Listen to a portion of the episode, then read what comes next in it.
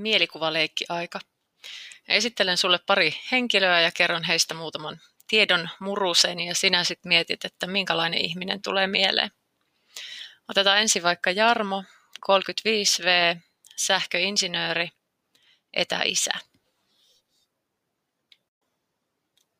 Nyt voit sitten hetken aikaa miettiä tuota äsken kuvailemaani henkilöä ja ajatella, että minkälainen kuva sulla tulee siitä henkilöstä mieleen ihan pelkillä noilla tiedoilla, mitä just sait.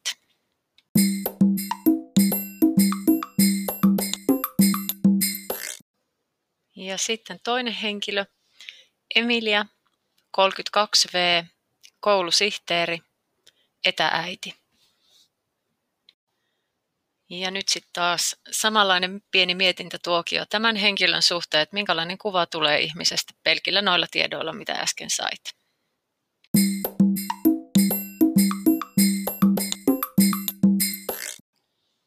Jos sait yhtäläisen negatiiviset tai positiiviset mielikuvat noista kahdesta henkilöstä, niin olet varmaan yksi harvoista, koska tänäkin tasa-arvoaikana etävanhemmuus on tuntunut olevan oikea vaihtoehto vain isälle – ja yllättävän monella on sit otsaa myös ilmaista tämä mielestään absoluuttiseen totuuteen nojava mielipiteensä.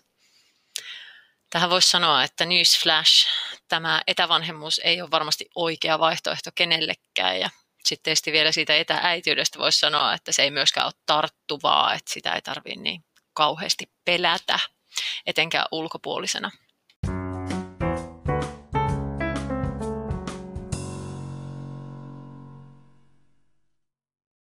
Moi, se on Niina taas täällä ja tämä on Mitä kuuluu kympin tyttö.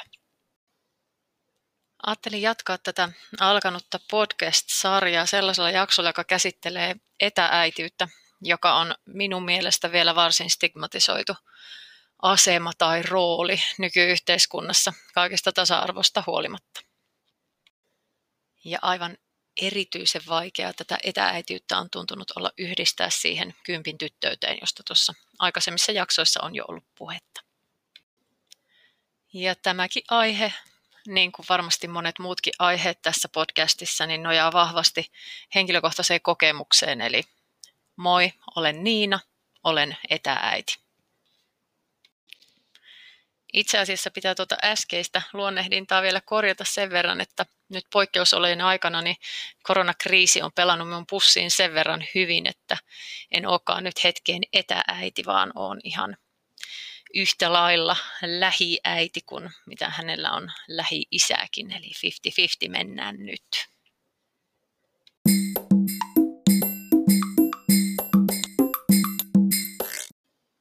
No miten sitä ihminen sitten päätyy oikein tuommoiseksi etääitiksi? Jos hetkellisessä mielenhäiriössä antaa kehnosti edenneiden huoltajuusneuvottelujen umpikujassa sille toiselle osapuolelle sen lopullisen ratkaisun tekemisen ja se sitten sanoikin ensimmäistä kertaa suhteen aikana jotakin muuta kuin ihan sama, niin tuloksena voi olla esimerkiksi tällainen ei-toivottu todellisuus etääitinä. Siinähän sitä sitten seisot alastomana häpeäpaaluun kiinnitettynä ja yrität kulkea eteenpäin, vaikka, vaikka pelkkä hengittäminenkin tuntuu tuskaselta. Onneksi kaikki muut tällaisessa tilanteessa tuntuu kuitenkin tietävän paremmin, sinua paremmin, miten tässä tilanteessa olisi pitänyt toimia. Ja, ja auliisti sitten myös sen yleensä kertovat vähintäänkin jollekin muulle, jos ei sinulle suoraan. Todellisuudessa tietenkään kukaan muu kuin sinä ei voi tietää sitä vallinnutta tilannetta tai niitä käytössä olevia työkaluja sen toisen ihmisen kanssa neuvoteltaessa tai siinä tilanteessa, jos ei vaan niin kuin pysty neuvottelemaan sen toisen puhumattoman puoliskon kanssa. Eikä kukaan muu myöskään tiedä niitä vaihtoehtoja tai sitä, oliko niitä vaihtoehtoja siinä tilanteessa oikeastaan ollenkaan olemassakaan.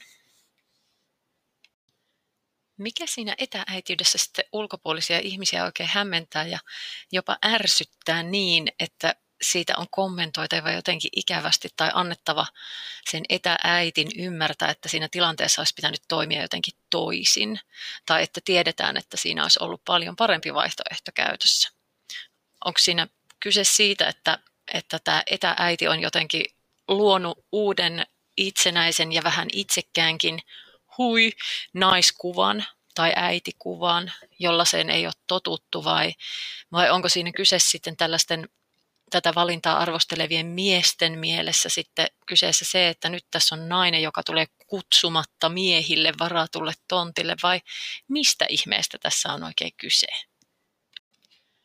Nykyään kuulee toki yhä keskustelua, varsin kriittisessäkin sävyssä, keskustelua siitä, että, että äitien ei ehkä pitäisi myöskään olla kiinnostuneita oman uransa kehittämisestä ja näin. Ja, ja sitten siihen liitettynä, siihen ura, uran kehittämiseen, siihen haluun liitettynä tämä vielä tämmöinen etääitiys, niin tämä tuntuu olevan niin kuin pahinta mahdollista myrkkyä ihmisille, jotka on tottunut siihen, että, että äitin rooli on aina tietynlainen ja isän rooli on aina tietynlainen ja jollain tavalla se nyt vaan on niin, että sen isän olisi helpompi siirtyä siihen etävanhemman rooliin, koska se nyt ei ole alun perinkään ollut niin tärkeä siinä lapsen elämässä. Ja tämä on niin kuin jotakin aivan käsittämätöntä minun mielessä. Ajattelen, että lapsella on molemmat vanhemmat ja molemmilla pitäisi olla yhtäläiset valmiudet ikään kuin olla sekä lähivanhempi että etävanhempi. Ja sitten jos tilanne menee niin, että, että tällainen 50-50 lähivanhemmuus, vanhemmuuden jakaminen samalla paikkakunnalla ei vaikka tule kyseeseen, niin, niin sitten pitää vaan tehdä se siinä tilanteessa mahdollinen ratkaisu, vaikka se olisi kipeä, mutta sitten se on vaan tehtävä ja, ja se lyhyempi tikku voi siinä sattua sitten myös sille äidille, eli se myös se äiti voi joutua siihen etävanhemman rooliin. Eikä se tarkoita sitä, että se äiti olisi jotenkin huonompi vanhempana kuin se isä, joka jää sitten lähivanhemmaksi. Aina ei tietenkään lähtökohtaisestikaan ole olemassa kuin se yksi vanhempi, mutta tuossa edellä mainitussa tilanteessa tai omassakin tilanteessa, niin on kuitenkin ollut molemmat vanhemmat ja, ja heistä on sitten jompikumpi väkisinkin joutunut päätymään etävanhemmaksi pakko sanoa tähän väliin, että on nauttinut aivan suunnattomasti viime vuosien tällaisten vahvojen isämallien esimarsista, niin kuin esimerkiksi Jani Toivola tuolla Instagramissa kirjoittaa tyttärelleen Panterille päivittäin päiväkirjamerkintöjä heidän ihanasta arjesta, jossa se isä on selkeästi se pääasiallinen huoltaja. Eli, eli kiitos muun muassa hälle siitä, että munkinlaista kuvaa siitä esimerkiksi isyydestä välitetään kaikelle kansalle. No nyt jos käsissä on se tilanne, että oot, ootkin etääiti, niin saatat sit siihen hyvin pian siihen samaan syssyyn huomata, että ootkin vuoden tai jopa vuosikymmenen kruunaamaton persoonan on kraatta, jota, jota ei tulla tapaamaan ja jota ei kutsuta kylään. Ja sitten tietenkin sitä alkaa miettiä, että mikä ihme tähän on syynä ja, ja en ole vielä siihen oikein niin kuin valmista vastausta löytynyt, onko siihen suurin syy se sellainen joku epävarmuus, että ei oikein tiedä, että, että voiko sitä nyt vaikka kutsua leikkitreffeille, kun, kun ei tiedä, että onko sillä se lapsi nyt just sinä viikonloppuna vai ei, vai onko suurimpana syynä tällaiselle etäännyttämiselle se, että, että tuomitaan niin vahvasti se valinta, esimerkiksi, että kanssa äidit, kanssa mammat, joiden kanssa siellä hiekkalaatikon reunalla on leikitty joskus, niin he tuomitsee niin jyrkästi sen, sen toisen äidin valinnan ryhtyä etävanhemmaksi, että,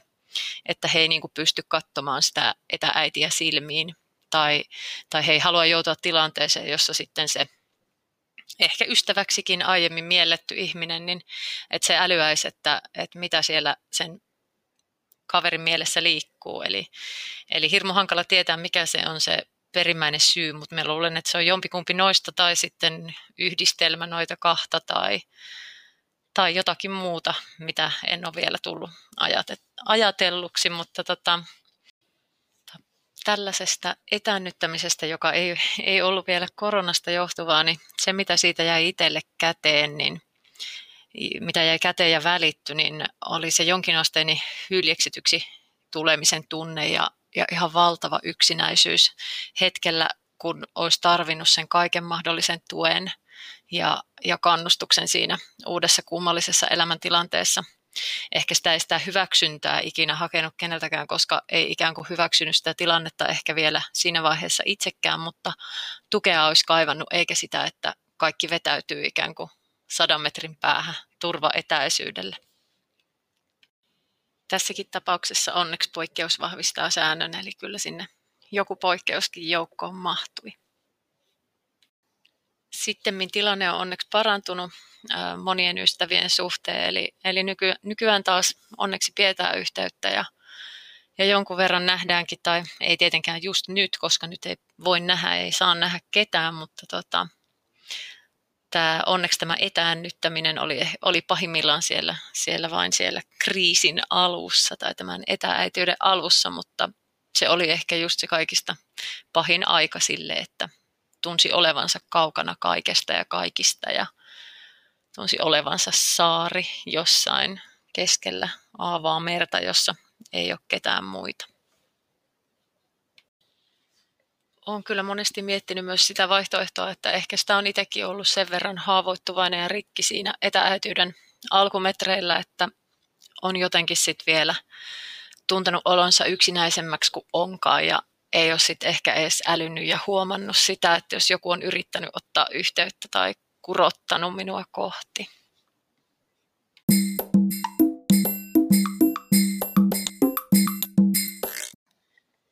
Sitten siihen yksinäisyyden kokemukseen tuolla etääityyden alkumetreillä ei auttanut myöskään se, että kun tutustui johonkin uuteen ihmiseen ja kaikki tietää varmaan kaikki aikuiset, että aikuisiellä ystävystyminen saattaa olla vähän haasteellista syystä sun toisesta ja, ja, ja monesti on kiireitä, perhekiireitä, kaiken näköistä kiirettä ja, ja näin. Ja ei ole oikein aikaakaan ehkä sille uudelle ystävälle ja näin. Ja sitten on, on hankala ehkä luottaa syystä tai toisesta siihen uuteen ihmiseen ja näin, mutta itsellä huomasi sitten silloin etääitiyden alkumetreillä sen, että kun tutustui johonkin ihmiseen ja ja aluksi tuntui, että vitsi, että onpa kiva, kiva tyyppi ja tutustuminen etenee hienosti ja onpa kiva viettää sen kanssa vähän aikaa ja, ja höpötellä, mutta tota, sitten siinä vaiheessa, kun kävi ilmi, että, että olenkin etääiti, niin tuli sellainen pitkä ja merkitsevä katse ja, ja sitten saattoi olla niin, että se hyvin alkanut tutustuminen jäikin sitten siihen, tai että siitä ei ainakaan mitään niin kuin syvällisempää ystävyyttä tullut. Toki onneksi on, on myös muutamia poikkeuksia, jotka on hyväksynyt minut just sellaisena kuin olen ja, ja ovat antaneet tavallaan tilaisuuden myös sille muulle minulle tulla esille kuin ainoastaan sille etääitiydelle. Eli ovat hieman halunneet nähdä vaivaa jopa sen eteen, että ovat tutustuneet minuun, eivätkä pelkästään tuominneet sen etääitiyden vuoksi poikkeuksetta näiden uusienkin tuttavuuksien kanssa on kuitenkin tullut se tilanne, että minun on pitänyt selittää, että minkä takia minä olen etääiti. Ja sitten olen miettinyt monesti sitä, että, että miten moni etäisä joutuu selittämään kenellekään sitä, että hän on etäisä. Mä luulen, että se otetaan vaan vastaan no niin kuin yleensä, ei tietenkään aina, mutta voisin kuvitella, että, että hyvin monesti se otetaan vastaan vaan silleen, että ah, okei, okay, no te olette sitten eronnut ja ja lapsi on äidillänsä tai lapset ovat äidillänsä ja, ja käyvät sitten sinun luona aina silloin tällöin, että, että jotenkin paljon paljon on vielä työtä edessä, että päästään siihen, että, että se ei olisi sen kummosempi juttu kuin se etääitiys kuin tuo etä, etäisyyskään, että sitä ei tarvit, tarvittisi niin kuin selittää heti ensimmäisenä, että miksi ihmeessä sinä oot päätynyt sellaiseen rooliin. Haluaisin taas tähän väliin lukea teille pienen pätkän tuota minun näppikseltäni lähtenyttä Milman tarinaa ja toivottavasti pääsette sitä kautta käsiksi vähän siihen, että miltä se tuntuu oikein se etääitiys. Tai oikeastaan vielä tarkemmin, miltä se tuntuu, kun joku toinen vielä auttaa sinua pääsemään syvemmälle niihin etääitiyteen siirtymisen tuskien syövereihin.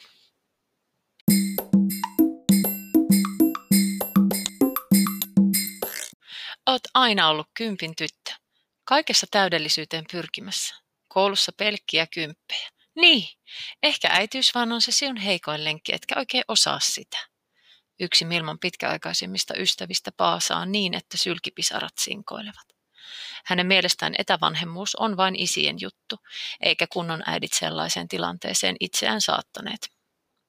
Hienoa, Milma olikin juuri miettinyt, miten saisi jo valmiiksi sirpaleena olevan äiti itsensä vielä vähän pienemmiksi murusiksi ja syvemmälle syövereihin. Tuo ihmisen kuvatus teki sen nyt silmäänsä räpäyttämättä. Hajalla oltiin, hurraa. Eikä rakkaus muuten tuosta noin vain lopu. Ja jos kerran on papin edessä tahtonut, niin siinä sitä pitää vaan olla ja tahtoa jatkossakin. Ystävä oli jatkanut saarnaansa ilmeisen tyytyväisenä siitä, että oli vihdoin avannut ajatuksiaan hulttiokaverilleen. Milman mielestä ystävä olisi voinut valita myös toisenlaisen lähestymistavan. Hän olisi voinut kuunnella Milmaa ja kertoa sen jälkeen, että vaikkei hän itse tämän tekemään ratkaisun pystyisikään, niin hän pyrkisi kuitenkin parhaansa mukaan ymmärtämään ja tukemaan tätä nykyisessä elämäntilanteessa. Ehkä hän ei vain nähnyt, kuinka rikki Milma jo oli ja yritti jotenkin sairaalla tavalla käännyttää keretiläisen takaisin kerran valituille suoremmille raiteille. Melkoinen virhearvio. Raikkaan ilman uudistavan vaikutuksen nälkäisenä Milma suuntaa ystävän lähdön jälkeen kohti läheistä puistoa, johon onnelliset perheet ovat kokoontuneet kesäisen sunnuntain viettoon frisbeegolfin pelaamisen merkeissä. Tällaisina hetkinä Milma ikävöi haaveidensa perhettä, jota hän ei ollut lasten saamisesta huolimatta koskaan saanut. Hän huomaa pysähtyneensä tuijottamaan lasten kanssa puuhastelevia vanhempia varsin villiintyneeseen lupiini esiintymään. Äkisti se tuntuu hänestä varsin sopivalta joskin ironiselta sijainnilta. Vaarallinen vieraslaji, Milma tuumaa puoliääneen. Sehän taitaa olla kaikille kunnon äideille ainakin. Jonkinlainen vierasperäinen eksoottinen uhka kaikelle totutulle ja turvalliselle. Jokin, joka voi levittää vääränlaisia ajatuksia ja toimintatapoja muidenkin elinpiiriin. Kyynelet valuvat kontrolloimattomina pitkin poskia, huulia, kaulaa ja niitä välillä pois huitovia käsiä. Milma tuijottaa makuuhonnen lipaston läpi jonnekin näkymättömään todellisuuteen. Kipu tuntuu koko kehossa. Tuska repi rinnan auki ja kiskoo sydämen ulos, puristaa sen nyrkkiiseen ja katselee sen ahdistunutta sykettä ja nauraa sille. En pysty tähän, Milma saa särkyvällä äänellään vaivoin sanotuksi. Toni katsoo voimattomana vieressä, siirtyy lähemmäksi, halaa, suutelee ja yrittää lohduttaa. Milma on veltto. Silmät katsovat yhä jonnekin, mutta eivät tarkenna mihinkään. Lasinen katse, lasinen olo, sairastoive täydellisestä rikkimenemisestä, yhtä aikaa tuskainen, hauras ja turta.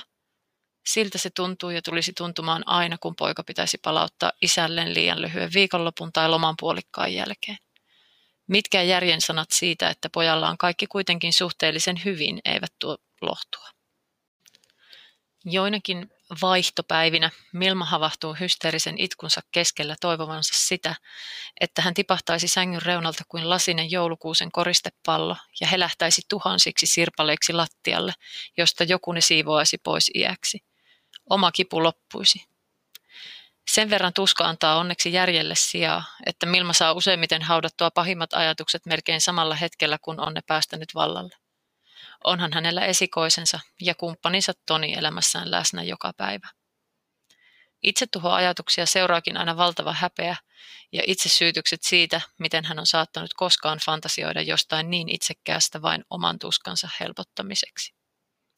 Tämän syyllisyyden Milma tietenkin lisää jo valmiiksi kyydissä olevaan tuskaan, ja kuorma alkaakin olla yhdelle naiselle melko raskas kantaa. Tuskan ja syyllisyyden Milma saa onneksi hetkittäin tukahdutettua yltiöpäiseen treenaamiseen ja yötä myöten jatkuvaan työntekoon.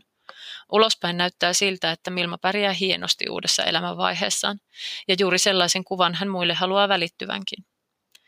Pahinta, mitä hän tietää, on se, että joku ulkopuolinen näkisi hänen surevan ja musertuvan tämän hänestä kamalan väärältä ja epäreilulta tuntuvan tilanteen edessä. Pakko pärjätä. Pakko, kun on aina ennenkin pärjännyt.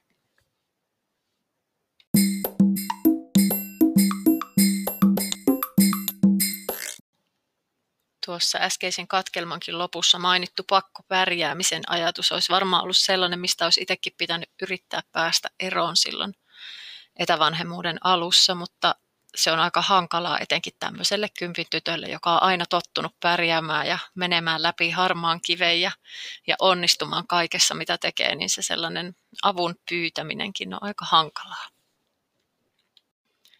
Ja kaiken kaikkiaan se, mitä pitäisi itsekin muistaa ja minkä toivoisi, että kaikki muutkin ihmiset ymmärtäisi tällaisen etääitin kohdatessaan, että on, että se etävanhemmuus on vain yksi osa elämää, eikä se määrittele sitä, minkälainen se ihminen on esimerkiksi vanhempana tai muutenkaan. Eli tutustuisi vain rohkeasti siihen ihmiseen ja kuuntelisi sitä ja se saattaa sitten kertoa vaikka joskus ihan kysymättäkin, että miten tämä etävanhemman rooli lankesikaan omalle kohdalle.